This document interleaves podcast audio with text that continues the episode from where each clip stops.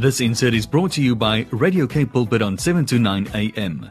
Visit us on www.kpulpit.co.za. Off we go to the Helderberg. We get to spend some quality time with Elma Pollard. She's uh, the executive director of the Green Times, an eco consultant, and a coach. Morning to you, Elma Pollard. A busy time for you, I'm sure.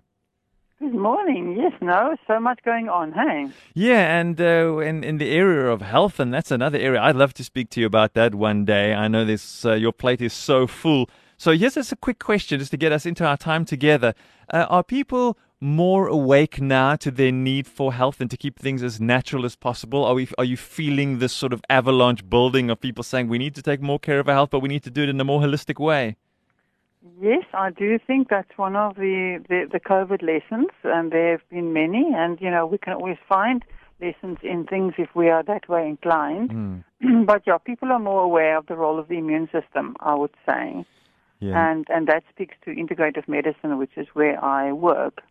So yeah, I think it's a good thing, you know, with a big expansion of suddenly ginger and garlic, the stuff we have always. I never make a meal without, you know. So no, it's great. It's very good. So let's move to uh, one of the headline stories on the Green Times. It's called Industrialized Food Systems Will Not Feed South Africa. Uh, it would seem that some people are coming with ideas of how agriculture should be working, and Africa as a, as a continent is responding and saying a lot of the stuff is not working for us. We need to change the way that we do things. Yes, absolutely. I mean, you know, um, people in Africa have, over the centuries, developed their food production systems with traditional knowledge, with seeds being handed down, with understanding the soil, with protecting the soil, hmm. with understanding the climate, etc. But unfortunately, you know, under Western pressure also, they've created this chemical in- industry, really, hmm. chemical farming, large-scale farming, monocropping, um, and they call it the green revolution, which is such a misnomer. Yeah. Because this was, or this also happened in India, and some 10 years ago, 10,000 farmers committed suicide as a result. Really? So these systems basically create a dependency. You know, big business comes in and says, okay, we're going to show you how to up your production. Um, monocrop, plant the same crop over and over in the same soil um, without rotation, but we'll give you extra inputs, chemicals, chemicals hmm. to, to, to make the soil deliver more. But in the process, you are destroying the soil, you're destroying the fertility in the soil, you're destroying the soil mi- microorganisms. In fact, in the end, they, you become so dependent on these chemicals that they have all the power. So it ends up with a small group of elite people making a lot of money out of vulnerable people on the ground who can then no longer feed themselves. Yeah. And what why this story has also come up now is that COVID nineteen has brought to light that massive, massive hunger unfolded because of the, the pandemic. Mm. And it's shown that people are not able to look after themselves on the ground when pandemics strike. And we do know that there will be more of these things. So people have, be, have made have been made vulnerable instead of having their own authority and looking after themselves, which is the way of Africa. Mm. Um, so, you know, this story is really about a letter by the South African Faith Communities Institute and other faith communities across Africa who are concerned about the fact that um, the Bill and Melinda Gates Foundation are supporting this chemical drive into Africa, this large-scale industrial farming.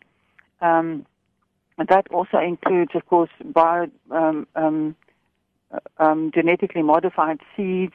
It means that people don't have authority over their own seeds anymore. They're not allowed to save seeds. Can you become? Can you believe that becomes illegal?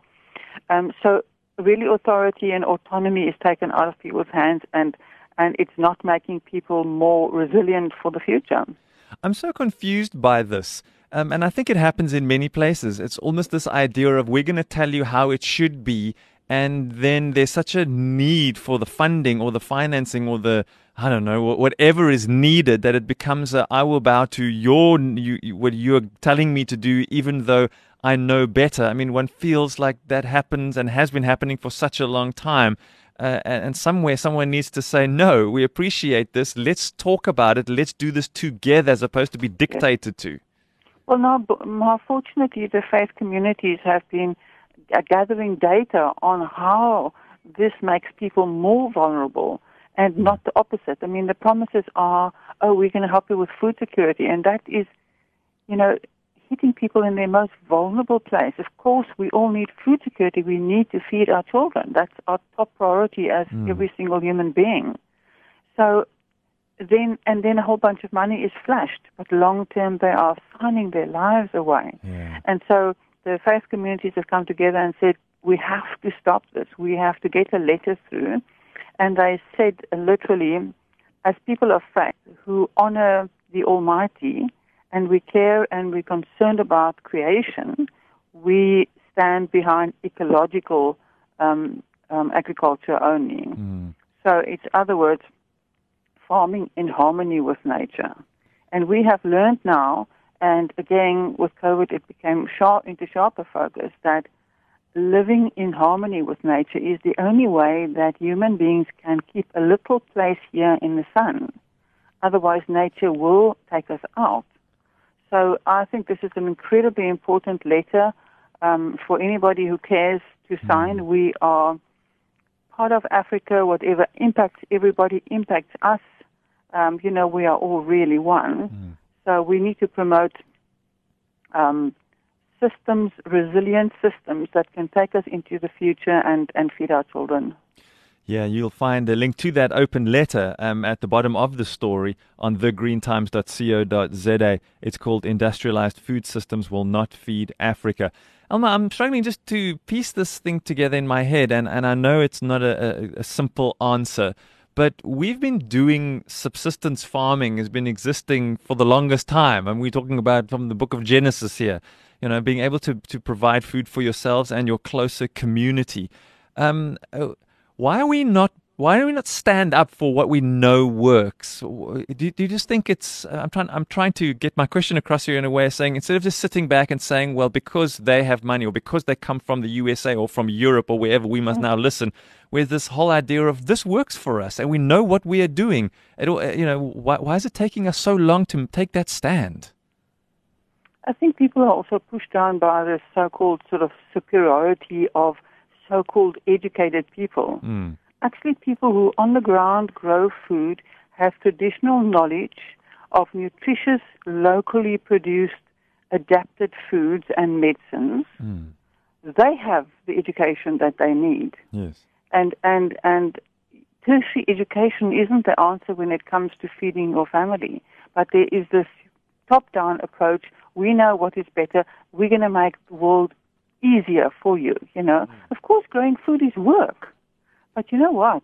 It's good work. Your body is outside and in the sun, and there's a lot of blessing that comes with it. But the superiority of the West, you know, has destroyed so much of Africa, and and we have the knowledge now. It doesn't work, and we have to stand up for this and find out more. And if you agree with what uh, Elma has been talking about this morning, an opportunity for you to read that letter and go and sign it on thegreentimes.co.za. Elma Pollard, always a pleasure connecting with you. I love the way you think. It's so different to a lot of the way other people think. I always enjoy our conversations. Appreciate your time. We know you're a busy lady, and uh, we wish you a wonderfully green and beautiful Sunshine Wednesday.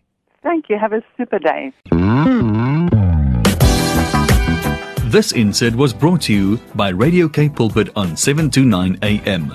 Visit us on www.kpulpit.co.za.